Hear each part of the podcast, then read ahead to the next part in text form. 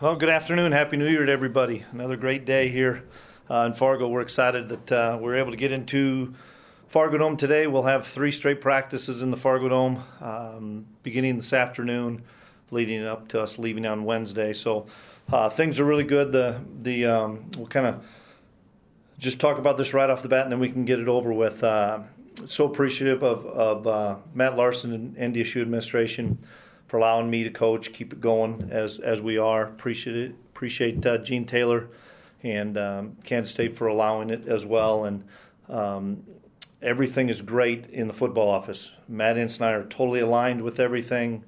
Um, our wives are totally aligned. There's no rift. There's no issues.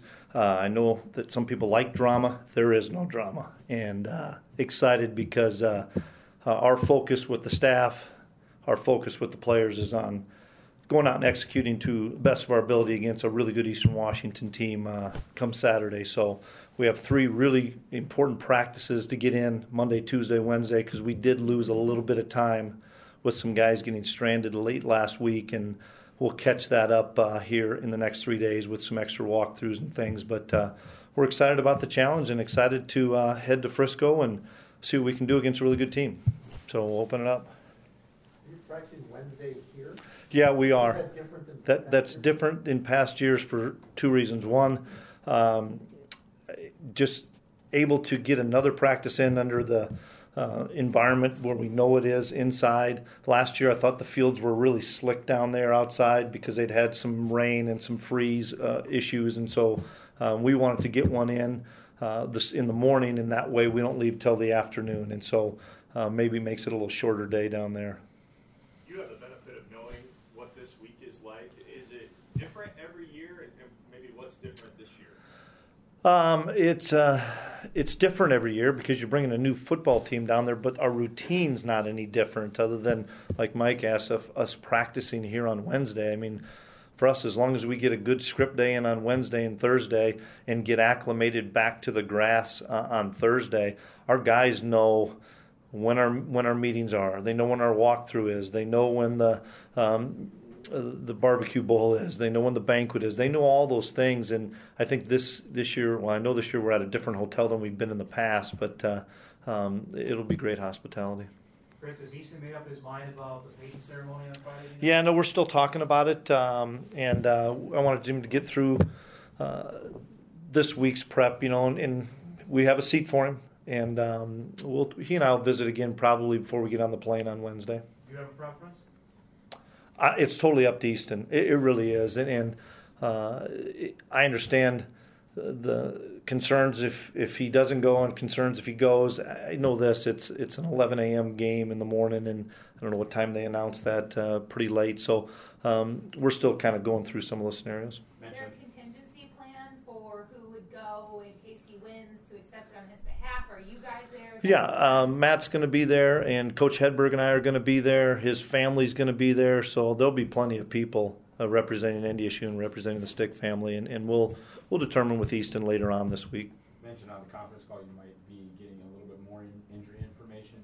Have you gotten the updates? Do you anticipate a full complement? I, I, I hope so. You know, we're still limited with Seth. We're still limited with Bruce. Uh, we didn't practice yesterday. We had long walkthroughs. Everybody was involved, and, and so we'll go this afternoon and, and see how much those guys can do. They're going to try to move around a little bit more today, um, but they're in all the meetings. They're in all the walkthroughs. Those would be the two, uh, Seth and Bruce, that would be, I would say, questionable. Um, but I'm Those guys hopeful. Would have been stressed if the game would have been sooner. Oh, without question, yeah. Are you surprised that Lance was good to go? I know we visited a couple weeks ago that that might be Well, yeah, when we had our practices right after the South Dakota State game, uh, you could tell he was moving around great, but was he going to really be able to carry the ball in just the one arm? Was he going to be able to pass pro? Was he going to be able to fend people off? And then when we when we were able to take the five days off and come back, he just felt so much better, so much stronger, and he's practiced um, each of the last three days, Thursday, Friday, Saturday, and has looked really good to the point of he won't have the brace on uh, on Saturday, which will be really uh, good for him as, as far as being able to catch the football. And, and I, I would assume, and I'm planning on a pretty full speed Lance Dunn. How beneficial is it to have seen Eastern Washington the in the recent past a couple of times? Well, I, I think it's a benefit from a personnel standpoint, but it's probably not from schematics, just because they've they have really adjusted uh, a bunch from 2016, and then you look at even what we did or 2017, what we did last year against them uh, was Coach Best's first year, uh, and he's had his footprint and fingers fingerprints on a little bit more of the game plan and how they do things offensively and defensively. I just think from a personnel standpoint, you know, if you're an O line, D lineman, you've maybe gone against the guy across from you, and um, you know, it's a it's a, an advantage or a benefit, but they have the same advantage. Obviously, speaks highly that they're in the national championship game in his second year as the head coach. But what can you really say about his fingerprints on it and what stands out about his team? Physicality, period. I I knew he was going to put. Uh, uh, that physical touch onto it and, and want to run the football, and they've done an extraordinary job rushing the football. Um, they're so much better defensively this year, I believe, than they were last year. Uh, and uh, you, you, can just tell year two, you just get more guys probably bought in, more guys believing in, in the culture you have, more guys believing in what uh, you're trying to get across with. You need to be able to run the football and you need to be able to stop the run to have a chance to be successful long term in the playoffs, and um, they're doing a really good job of that. Crockett had a, a jump pass through the, through the screen to Joe Hag. How tempting is it to kind of put in a few extra? I think everybody will have a few extra wrinkles. I'm sure they will as well, whether it's on special teams, offense, a new alignment on defense. Uh, you know, you're still going to do what you do uh, that has enabled you to get to this point, but uh, you also have three weeks to prepare, and and uh, you don't want to over prepare, but you, you, do want to add a, add a couple wrinkles here and there, especially I think the benefit is the with the three weeks off, and I still think the three weeks is a little bit too long. But the amount of self scout that you can do to look at yourself, say, "Boy, I didn't realize on third down we did that as much as we did," or on first and ten we did that as much. Uh, and so it's enabled us as a staff to look at it and say, "Okay, how do we break a few of these tendencies?" You guys gotten pretty close on figuring out who your four game guys will be that'll, that'll suit up on Saturday. Well, um, the main one I would say would be Dimitri because he has that fourth. Um, whether or not it's as a wide receiver, special teams, he'll be on special teams for sure. Um, he'll spot play on offense, but uh, he has his fourth, and so we're excited about using him. Obviously, Seth would have his fourth, uh, and um, we'll see how what he can do with these next couple days of practice. I know you have a job to do, but is there a part of you this week that feels a little bit different? That's taken a moment to enjoy every little thing a little bit more? Um, boy, I really haven't had time to think about that, Beth. I, I probably should. Um, but no, I, I, always when you get to this time, and, and we've been here uh, pretty frequently, you always just cherish that time with your seniors because they're such a special group of guys, and, and each year it's been like that. So that's what I think you do as a coach in general, um, no matter what anybody's circumstance is beyond the game is just making sure that you take the time and enjoy the time with the seniors, and that's what uh, I've tried to do over the last ten days, and will continue the next five or six. Would you suspect the nose tackle is going to play, and if he does, how does he change the game defensively?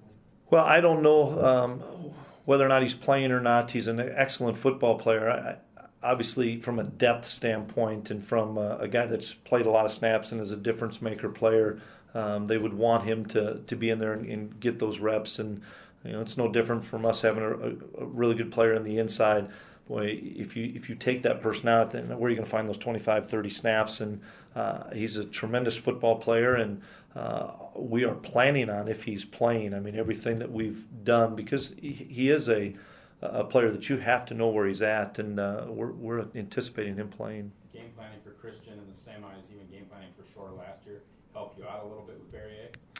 Other than the fact that we had seen those two guys before, uh, that probably was maybe not easier, but uh, um, you know we were aware of Christian's talents and Shore's talents, and I'm really impressed with the quarterback. I think he's a tremendous player outside the pocket. He he can do some things inside the pocket. He throws the ball really well. He's getting more and more comfortable. Just when when things break down, he makes plays. You know, it's no different than Easton or uh, Christian or any of those guys. That's the that's the difference maker in what college football has become right now. Is uh, when when the play breaks down do you have a guy that can that can extend the play with his legs and, and whether he looks downfield and completes a pass or runs and, and that's what I've been so impressed uh, with him is his ability to make plays when it breaks down. Chris, how good is the younger Kupp brother? I know you got to see Cooper up close. How good is Ketner? He's a really good player. You know, he visited here. Yeah. Uh, and I was really impressed with, with he and his dad when they came here on the visit, and uh, he's had an excellent career there. And um, he's he's obviously their quarterback of their defense and, and does a great job. You're a safety at heart, Chris. Can you assess Grimsley, what he's meant to you? over Oh boy. Grims is, is made our life on defense and Coach Kleinerman and Coach Entz's life so much easier because he, he understands the game so much. You tell him something once and he's going to remember it. Um, he, he remembers game plans from previous years. Uh, he, he understands our system, understands what a quarterback sees and how he can confuse a quarterback. And uh, when you have a guy like that, and really James is doing the same thing now. He's just only been doing it for a little over a year. You have two guys that uh, understand the game of football so well, uh, and in their ability to disguise what we're in. Um, it's it's a big impact, and I'm excited for, for Robbie to get one more chance to, to play and for me to watch him. Can I take it back to that first game in Montana because he didn't think he was going to play that game. Do you recall? You just did you just throw him in there? Uh, Well, we knew he had a potential, potentially a chance to play, and we were we were beat up a little bit, and we didn't have, if I recall, we didn't have CJ, so we were moving Demps around, we were moving Champ around, and, and then Jalen got hurt, and uh, we threw him in there, and and uh, I don't know if Grims would tell you he was ready or not, but uh, competitiveness, competitive wise, he was, and. Uh, he just became so much better. I, watching him from game one that year to the championship game was was light years difference, and uh, um, you know, for, for him, he did get uh, the full benefit of that freshman year and had a great year.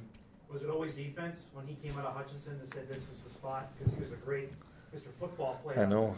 Yeah, uh, that was how we looked at him all, all along, and and he'd probably want to return more punts and kicks uh, than he has over the, the four years, and he's done some really good things on, on punt return. But uh, when you have somebody that impacts the game as much as he does on defense, same thing. You always worry about those kids carrying the football. They haven't carried the ball a whole lot, and, and so we've kept him on defense, and he'll probably be on a few more special teams. That's the the thing that uh, I think everybody will see is a few more starters on some of those special teams uh, come Saturday.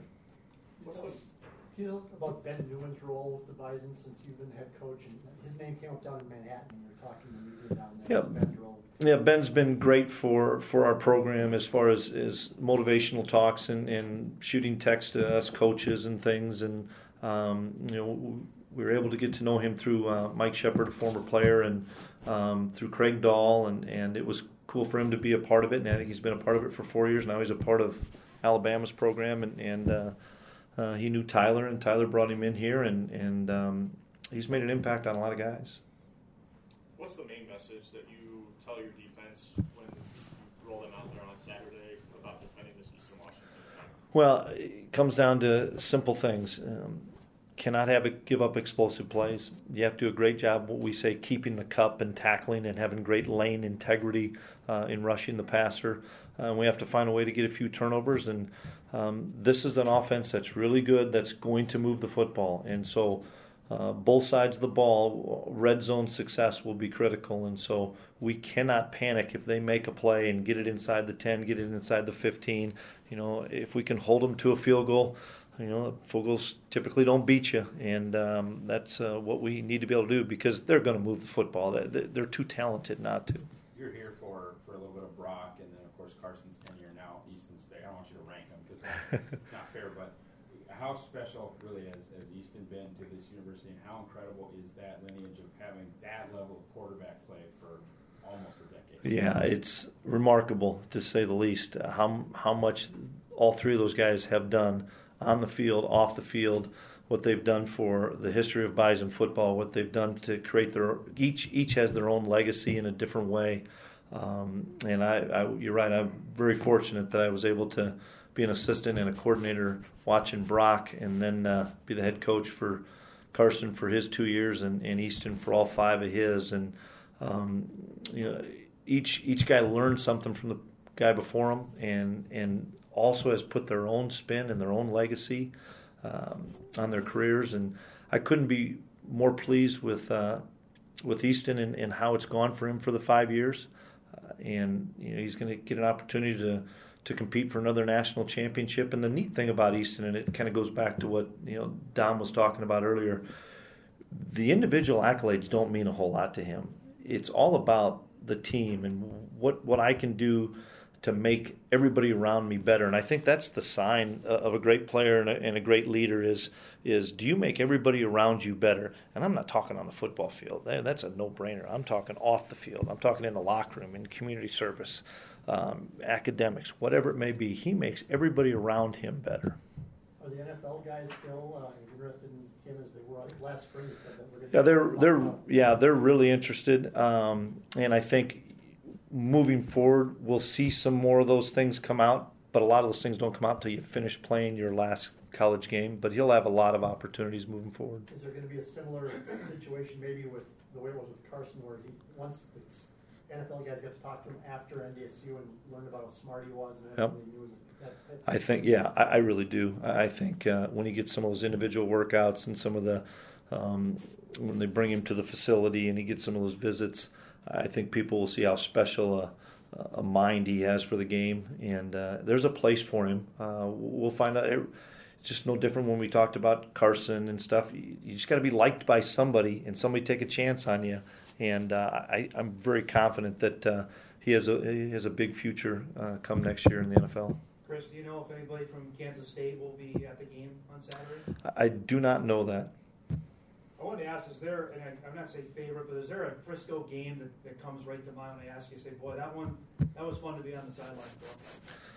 Well, 11, 12, 13, 14, 15, 17 are all pretty pretty cool moments. Uh, I, I, don't know if I can pick a moment out.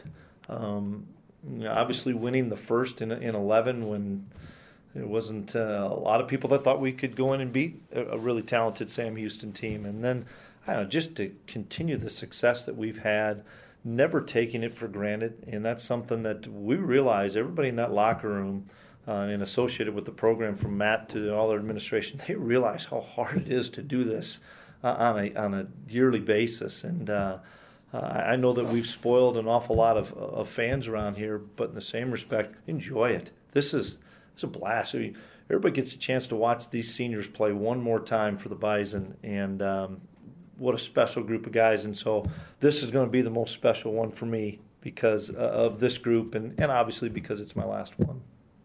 Eastern's top 10 in points per game, but bottom 10 in terms of time of possession. Have you ever seen a team like that? Usually they coincide that.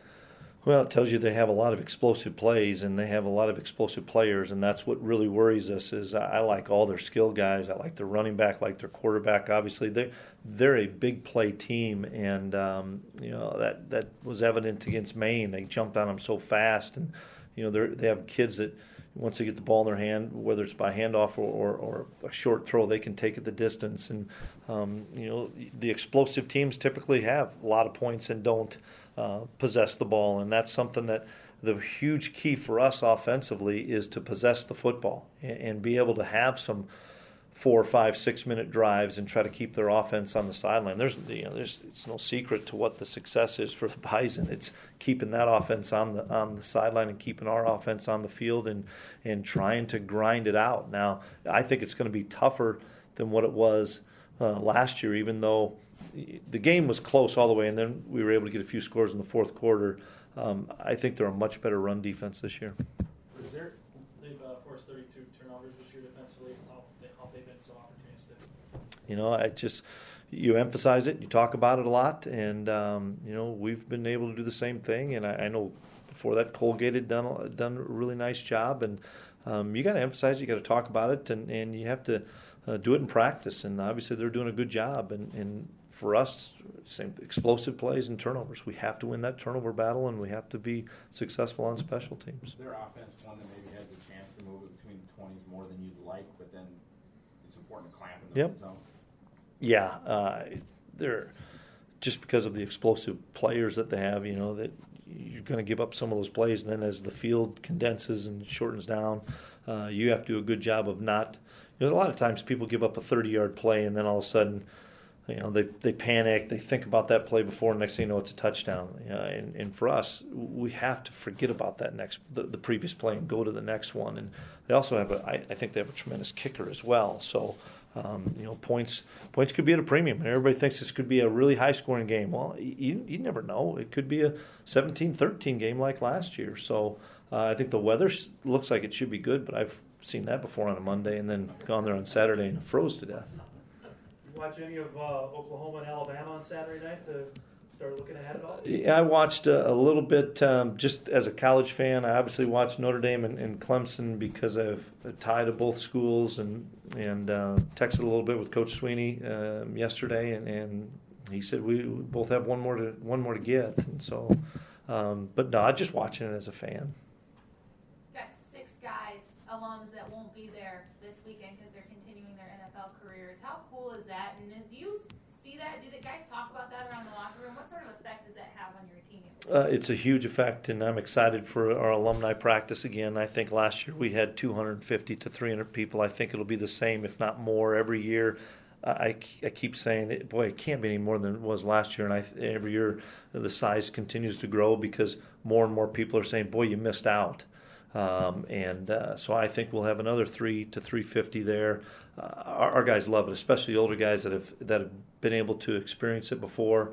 Um, and you know, for us to spend an hour, hour and a half on the on the field and just talk to guys that you know have all the quarterbacks get together and, and, take a picture with Coach Hedberg or have somebody that wore your jersey back in 1968 or 70. Those things are great experiences that um, uh, are really cool for our younger guys because they see the legacy and they see the tradition of Bison football, but really special for uh, the seniors and the older guys that have been fortunate to experience this before to say I'm going to soak all this in. That's what I want those guys to soak in. Is that that's an unbelievable experience for those guys.